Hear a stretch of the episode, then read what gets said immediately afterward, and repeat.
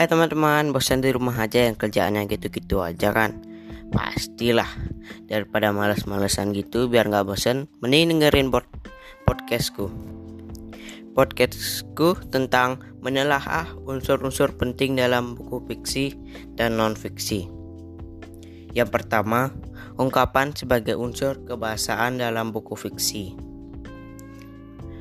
Dalam sebuah buku, banyak terdapat kata-kata yang saling berhubungan disebut sebagai ungkapan.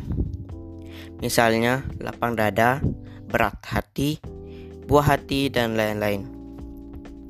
Ungkapan mudah ditemukan dalam buku fiksi. Selain ungkapan, buku fiksi juga memiliki unsur fiksi seperti tema, alur, tokoh, gaya bahasa, latar, dan amanat. Yang kedua, unsur-unsur menarik lainnya dalam buku fiksi. Buku fiksi memiliki daya tarik untuk menjadikannya enak dibaca. Contoh buku fiksi adalah antologi puisi, cerpen, atau novel. Banyak hal yang menyebabkan seseorang tertarik pada karya fiksi, seperti pemeranan dalam buku fiksi tersebut, amanan yang menyentuh, tokoh yang menawan, latar yang mengesankan, alur yang menegangkan, atau tema yang unik. Yang ketiga, membandingkan unsur buku fiksi dan buku non-fiksi. Berikut merupakan unsur-unsur yang ada dalam buku fiksi dan non-fiksi.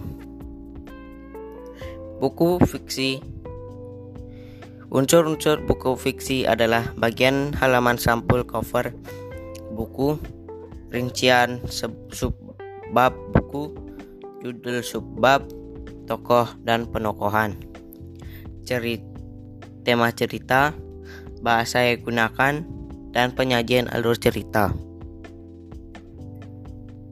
B. Unsur buku non-fiksi Unsur-unsur buku non-fiksi adalah bagian halaman sampul atau cover buku, rincian subbab, judul subbab, isi buku, cara menyajikan isi buku, bahasa yang digunakan, dan sistematika. Sekian podcast saya. Bila ada kesalahan kata mohon dimaafkan. Saya ucapkan Parma Santi. Om Santi Santi Santi.